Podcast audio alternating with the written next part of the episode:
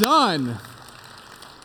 Well, Merry Christmas to you and welcome to Crossroads Church. Man, I am so glad uh, that we are here today. Man, I love this time of year. If you are joining us online today, uh, welcome to Crossroads Live. Why don't you go ahead and let each other uh, know that it's Merry Christmas and where you're viewing from. I want to say hello to Fort Lupton campus as well as all of you who have joined us here at Thornton today. If you are brand new with us, uh, welcome to Crossroads. My name is Matt Manning. I'm the senior pastor here at Crossroads Church, and uh, we are in the Christmas season. And my hope and my prayer is, is that maybe this is your first time, but certainly that it would not be your last time uh, coming to Crossroads Church. My hope today is as we go through some of our Christmas stuff today, that you would uh, consider coming and joining us on Christmas Eve, whether that be online or uh, out in our parking lots at Fort Lupton or here at Thornton, and that you would uh, make this a part of your uh, spiritual journey as we're into this. Last week, if you weren't here, we started a brand new series uh, called My Christmas Gift, where we're looking at the three gifts that the wise men or the magi brought to Jesus the very first Christmas,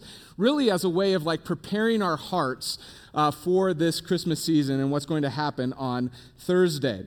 Now, I know that when we jump into uh, and start talking about the wise men, there's some like Christian trivial pursuit that happens. And the question that's always asked of pastors is like, how many wise men are there? And so I'm going to give you the definitive answer today, all right? So if you're taking notes, you'll probably want to write this down because it's going to show up on a quiz sometime in your life, all right? Here's the answer we have no stinking idea. All right? It could have been three, it could have been a dozen. You know, we go with three because there was three gifts. Tradition tells us that there were three. When you get a nativity set, you get three wise men in the nativity set, so there's that. But really, we have no idea when it comes to the wise men. What we do know is that they were incredibly wealthy, they were well educated, they came from the east, and they came looking for someone who could possibly be the savior for the entire world. There is only one place in all of our Bible that we find the wise men mentioned. They're mentioned actually as the Magi, and that is in Matthew chapter 2. And so if you have your Bibles, you can go ahead, turn to Luke chapter 2. That's where we're going to be just for a few moments today. In fact, if you want to know Christmas stories, just go to chapter 2 in the Bible. Luke chapter 2, Matthew chapter 2, that's where we find the Christmas stories. And in Matthew chapter 2, verse 10, this is what we're told that when they saw the star, that's the Magi, the wise men, when they saw the star, they were filled with joy, with happiness, excitement. They entered the house and saw the child with his mother Mary. And they bowed down and they worshiped Jesus. They opened their treasure chest and they gave him gifts of gold, frankincense, and myrrh. Now, I had three kids, and we received no myrrh no frankincense, and not a single person gave us any gold, all right? That when we had kids, we got like gifts that everybody gives kids, right? We got passies and binkies and blankies and toys that made like annoying sounds. We got the all important, all purpose baby snot sucker, you know, those things, the little blue ball. We got the butt thermometer. Like, those are the gifts that we got. What kind of gifts are these? That when the wise men show up and see baby Jesus swaddled in a manger, the gifts that they bring are frankincense, myrrh, and gold. And as we discovered last week, that not only were these gifts valuable and practical, but they were also deeply spiritual. That these three gifts represent what one day Jesus will become um, as he lives out his life. Last week, we looked specifically at the gift of myrrh, and we discovered that when it comes to myrrh, myrrh really represents Jesus' mortality, his humanity. That myrrh was a common embalming oil that was used in the ancient Near East that really signified that one day that Jesus would become the suffering servant, that he would die on the cross for the sins of the world. On Christmas Eve, we're going to talk about gold. And gold was the gift of royalty, it was given to kings and, and marks really the kingship of Jesus. And today, we're going to talk about frankincense. Now, as we get into frankincense, before I tell you really the significance of it spiritually, I just want to talk a little bit about what frankincense is. Now, this might surprise you, but I am not like an oil guy. I'm not into essential oils or even really lotions, all right? That's just not my style. But I know someone who is, and her name is Christy Griesbach. And so for this sermon, this over the last couple of weeks, she has become my, my essential oil advisor in this, all right? And I have a whole like text conversation of frankincense with her and how excited and how much she loves frankincense. Now, part of the reason that she loves frankincense is because of how many functions it has. Now, if you're a guy like me, just consider frankincense like the Swiss Army knife of essential oils, all right? Like it can be used as an antiseptic, like if you had a bug bite. It's used to help GI issues if you have those kind of things going on. Uh, it can lower blood pressure, reduce inflammation. Uh, when it comes to its aromatic frequency, I have no idea what that is, but Christy says that's really good, all right? So that aromatic frequency actually calms people down.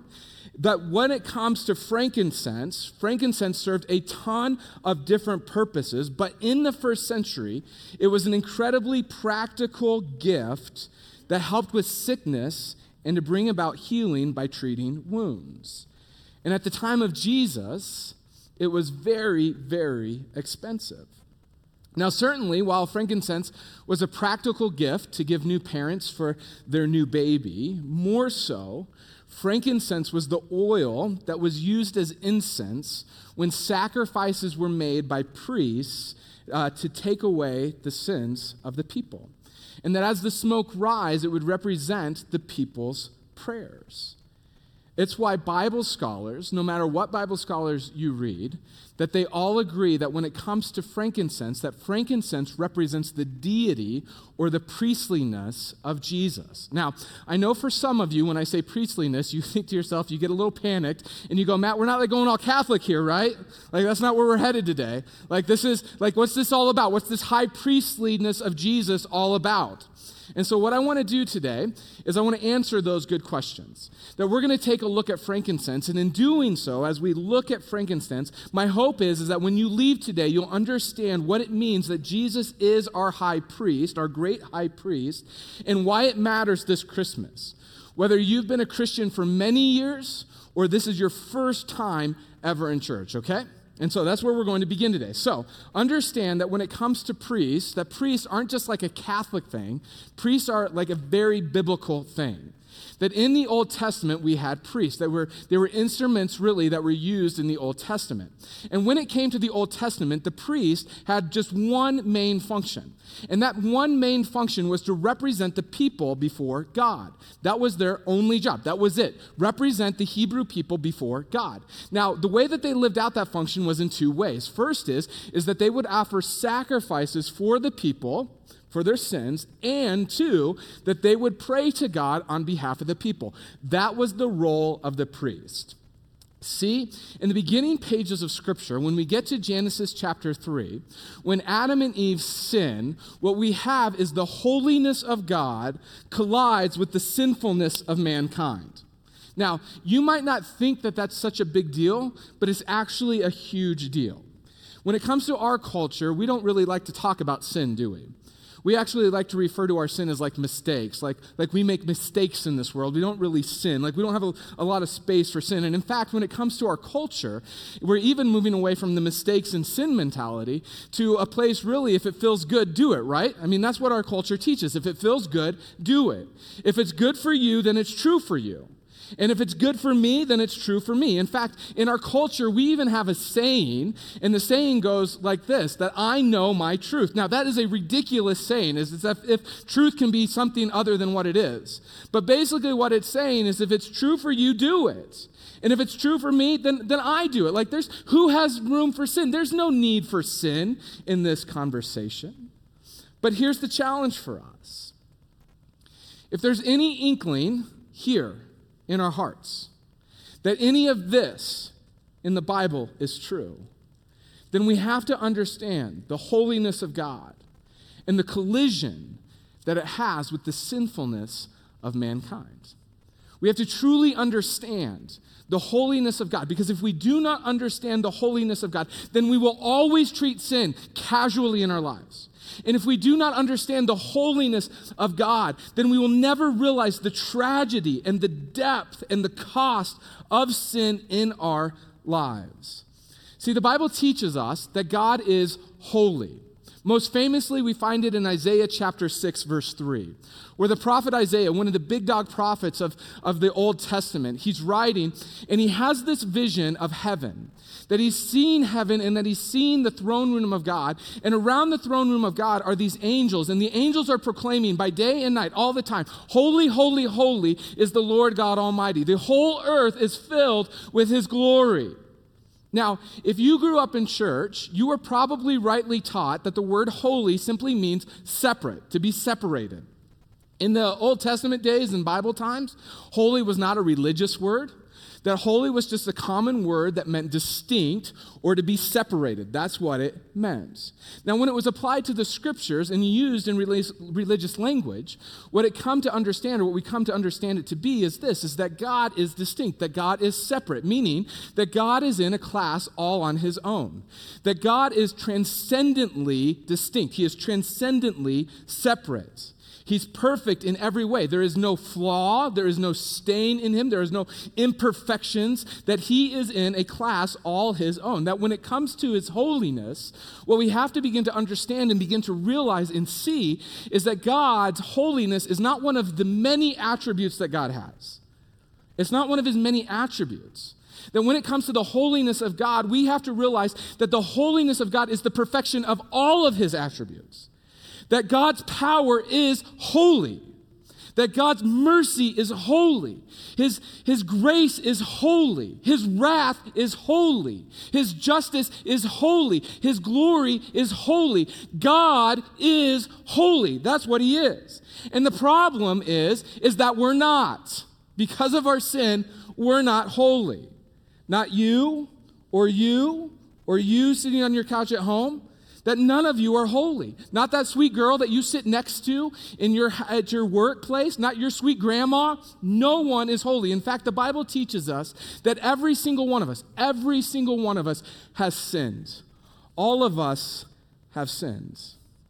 Now, very simply, when it comes to sin, sin is anything that dishonors God. That's what sin is the dishonoring of God.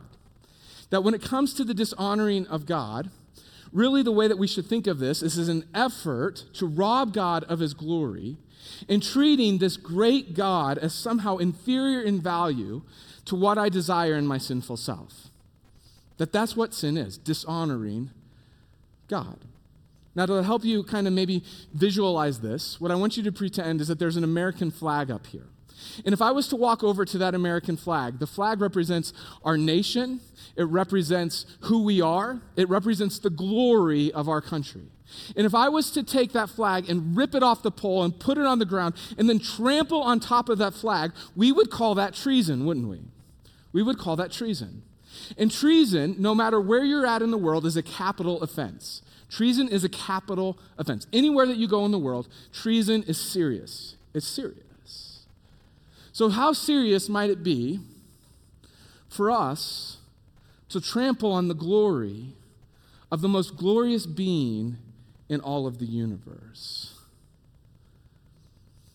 See, the Bible tells us the trampling of that kind of glory, the committing of treason before the glorious being that is God, is punishable by death. That every single one of us deserves death. That every single one of us has at one time or another treated this great God as somehow inferior, robbing him of his glory, committing treason, and therefore every single one of us deserves death. This is why God hates sin. That it's, that it's everything that he's not. It's, it's the opposite of his holiness. That's why God hates it. it. It disrupts our relationship with Him. And so, because God is holy and we are treasonous, we're sinful, there is a divide that happens that we cannot cross. Not by like good intentions, not with good motivations, not by trying harder, that we cannot cross this divide. And so, the question that we ask is not why do we die? We know why we die because we're sinful. The question is, is why do any of us live when we commit this kind of treason against God? This is where the priests of the Old Testament entered in. See, in the Old Testament, there was a special day called Yom Kippur. You guys know Yom Kippur? Raise your hand if you've ever heard of Yom Kippur before. Yes. Yom Kippur, in the English, is called the Day of Atonement. And on the Day of Atonement, what would happen is that there would be a sacrifice of an innocent animal made on behalf of sin. And so the high priest would go and he would find a lamb, a ram, and that was spotless, that was without any problems, pure. And he would take that ram into what was called the Holy of Holies. And there in the Holy of Holies, he would sacrifice that animal. And after he had sacrificed that animal, he would go over to the incense and he would begin to burn frankincense. And as he burned the frankincense, smoke would arise out of that incense. And that smoke that rises to heaven would represent the cries of the people for the mercy of God. And as that smoke rose, the priest would then begin to pray on behalf of the people that God would show mercy to them. And he would take the blood of that slain lamb and he would begin to sprinkle it on what was called the mercy seat of God as he prayed for God's mercy. It was a picture of an innocent one dying for the guilty one. It was a temporary payment for the sins of the people. See, this is the way that God set up the Old Testament to reconcile his holiness with the sinfulness of man, bringing them together, reconciling them, so that people could be in relationship with God. But it was just temporary. So, taking that understanding of the Old Testament, of God's holiness and, and our sinfulness and the way that the priest would be used to represent the people, calling upon the mercy of God. We read these verses in the New Testament in the book that we call Hebrews in chapter 4 and 8. Listen to these words. It says, Since we have a great high priest who has passed through the heavens, Jesus, the Son of God, let us hold fast to our, to our confession. That is our belief, our faith. Hold fast because Jesus is our high priest. Well, what does that mean? Verse 8, uh, chapter 8, verse 1. Now, the point in what we are saying is this is we have such a high priest, one who is seated at the right hand of the throne of the majesty in heaven, a minister in the holy places, in the true tent that the Lord set up, not man. For every high priest is appointed to offer gifts and sacrifices. Thus, it is necessary for this priest also to have something to offer. Now, if he were on earth, he would not be a priest at all since there are priests who offer gifts according to the law. They serve as a copy and shadow of the heavenly things. For when Moses was about to erect the tent, he was instructed by God, saying, See that you make everything according to the pattern that was shown to you on the mountain. Now, there's a lot there. Let me unravel it for you. Let's start in chapter 8, verse 5. Do you see the quotes when it was on the screen? Those quotes are there's a reason that those quotes are there, and those quotes are there because those come from Exodus chapter 25, specifically verse 40. Now, if you're new to the scriptures, if you're new to studying the Bible, here's a little tip for you. That if you ever come across quotations in the scripture, pause, find out where those quotations are, and then go read that passage because oftentimes that will lead to greater understanding of what you're reading. Simple Bible tip for you. Now, if we were to do this in this case, what we would come to find out is if we went back to Exodus chapter 25, we would see God is talking to this man named Moses. Now, Moses was, like one of the big dogs of the Old Testament, that he was the leader who, who delivered the Hebrew people from Egypt, from their captivity under Pharaoh, into freedom. That's who Moses is. And in Exodus chapter 25, God is speaking to Moses, and he's taken the people of Israel to a place called Mount Sinai, and he's saying, This is what it looks like to be my people. This is what it looks like to worship me. This is, this is how you make sacrifices to reconcile my holiness and your sinfulness. This is what the role of the priest looks like. This is where you're going to worship in something that was called the tabernacle, which was like a big tent that they set up and they worshiped in. Like all of this, God is giving to Moses in Exodus chapter 25. Now, when it comes to this, this passage, God is speaking to Moses and he's saying, This is your instruction. This is how you live for me. This is what it looks to worship me. And what the author of Hebrews in the New Testament is doing for us is what he's saying is that the furnishings and the actionings of the Old Testament, all the things that were wrapped around the tabernacle and the sacrifice and the priest, all of those were just copies and shadows they were like pointers of, of something more significant. They were symbols of heavenly realities, of eternal realities. That when God gave Moses the pattern for worship, it wasn't like God was just making it up on the fly and going, animal sacrifice, that's good. Do that. Yeah, yeah, do that. No, no, no. What he was doing is he was patterning it off of what was happening in heaven. And the point is, is that when Jesus comes as the Son of God, He's not coming just to fit into some earthly priestly ministry. No, no, no, no. He's coming to put an end to that ministry so that all eyes are pointing to him, that he's, that he's making it so, so that all pointers are, are, his attention is on him ministering for us in heaven. That when it comes to the Old Testament tabernacle and priests and sacrifices, all of it, all of it, the New Testament says, we're just shadows we're just pointers, we're just symbols of something greater to come. Now, let me help you understand this because this is huge, maybe a step further. That this is Christmas time, so let's go all Charles Dickens. And for a moment, I want you to pretend that I am the ghost of Christmas past, all right? And I'm to take you all the way back to when you were seven years old. And you're shopping with your mom in a mall. You remember when we used to do that? And you're shopping with your mom in, your mall, in the mall, and you and your mom, you get separated. And in your seven year old self, you do what every seven year old does. You begin to panic and you begins to have fear in your hearts because you can't find mom. And you don't know which way to go, you don't know where to look. And so you just choose and you just run down one of the aisles.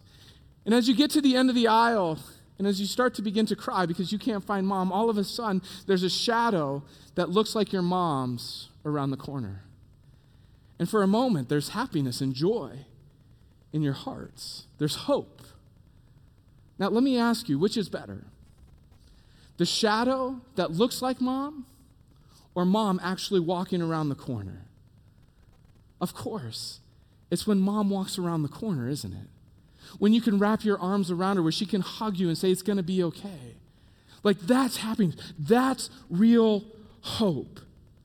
That's what's going on. The foreshadow, the foreshadow of Jesus becoming our high priest. That's what Christmas is. That Christmas is the replacement of the shadows of the Old Testament with the real thing that is Jesus. And the foreshadowing of the gift, gift of frankincense, which was used to represent the prayers of the people, is that one day this baby swaddled tightly in a manger would grow to be the one person, the one person who would mediate between you and God the Father. The one who would, who would reconcile, represent, make us right, praying, not as some earthly priest of the Old Testament who is dying and sinful and broken. No, as the Son of God in all of his strength, in all of his life, life indestructible, in all of his realness. See, this is the real thing. This is heaven. This is the shadows that Moses was, was working off of in Exodus chapter 25. And because of the gift that we saw last week in myrrh, what we come to realize is that Jesus is not only the sacrifice for our sin, but also the high priest who makes the sacrifice for our sin, who represents us before God. He represents us before God. And listen, this may be, it may be the Christmas gift that you need to open most this Christmas season. This might be the one that you need to open the most, realizing that Jesus is your high priest, able to relate to you in every single way, mediating for you in heaven. See, he understands everything about our life our strengths, our weaknesses, our greatest joys, our temptations. And he walked through all of that and he did not sin. He empathizes with, with your pain. Whatever you're going through in this very moment, he understands. He understands. If you feel stressed right now, like you're walking through the valley of the shadow of death, Jesus knows what's that, what that's like. When Jesus was in the Garden of Gethsemane, he knew stress, he knew agony. In fact, in that garden, he fell to his face in agony and he cried out to God, God, I'm pained to the point of death. If you know anxiety in your life, he's been there, he understands. He was raised in a small town where everybody whispered behind his back who his daddy really was. He was ridiculed and bullied, criticized. He was tempted by the devil time and time and time again, and yet he did not sin. In his weakest and most vulnerable moments, he did not sin.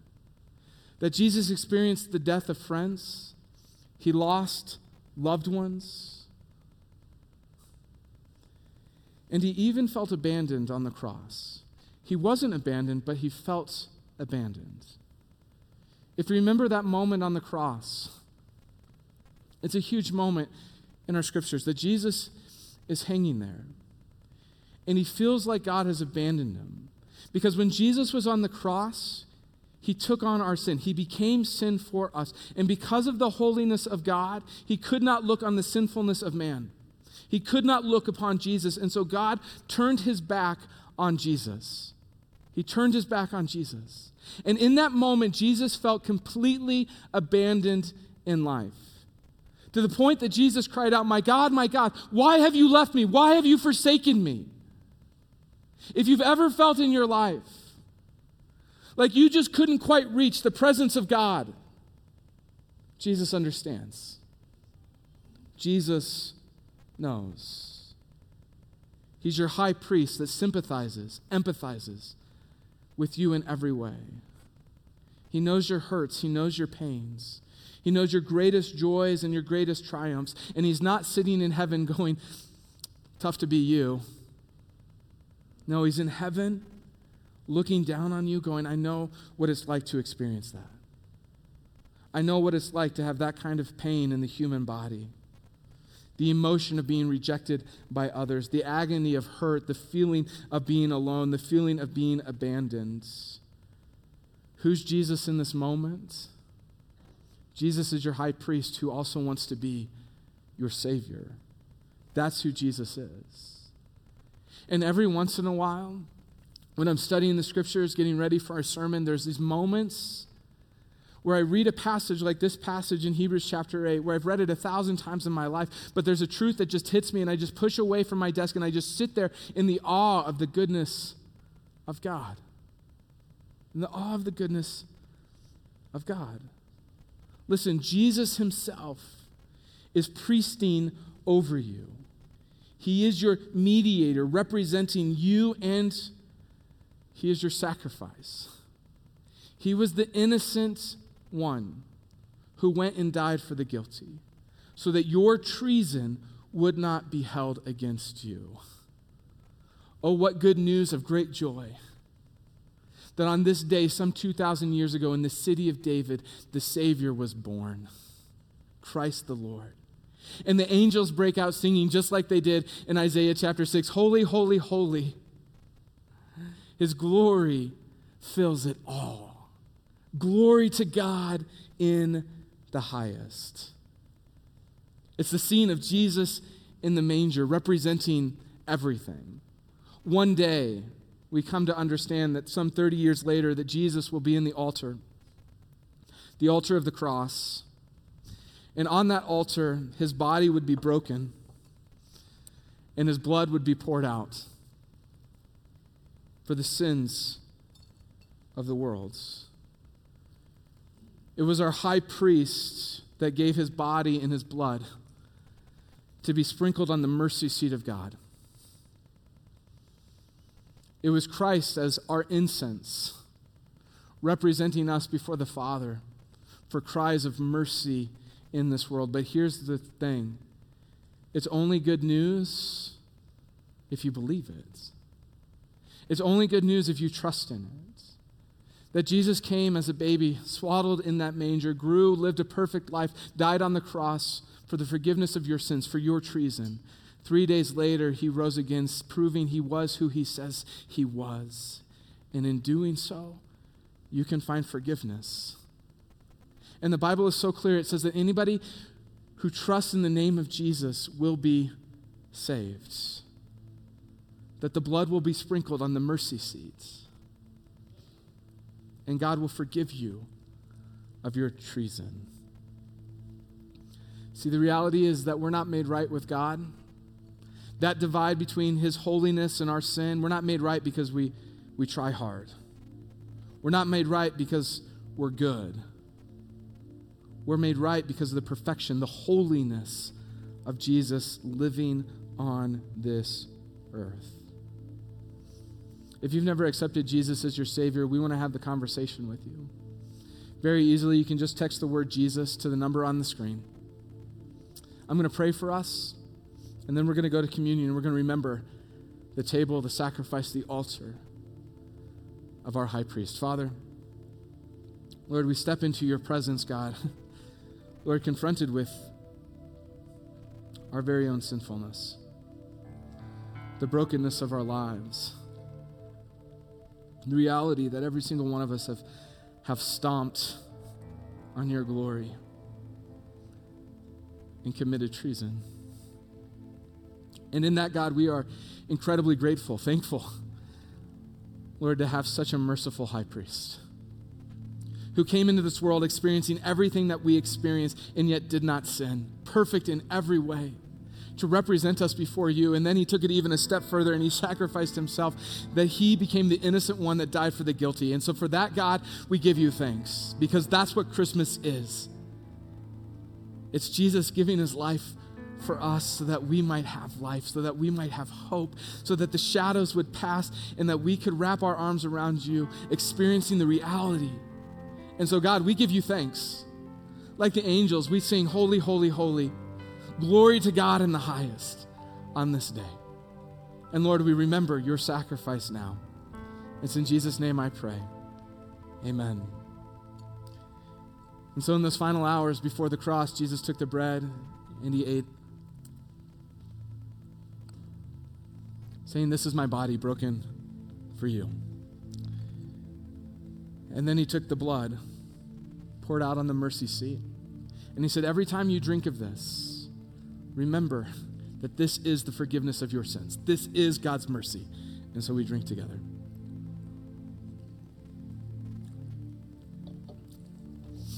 This is just part of the reason that I love the Christmas season. The other is because we get to sing some Christmas carols.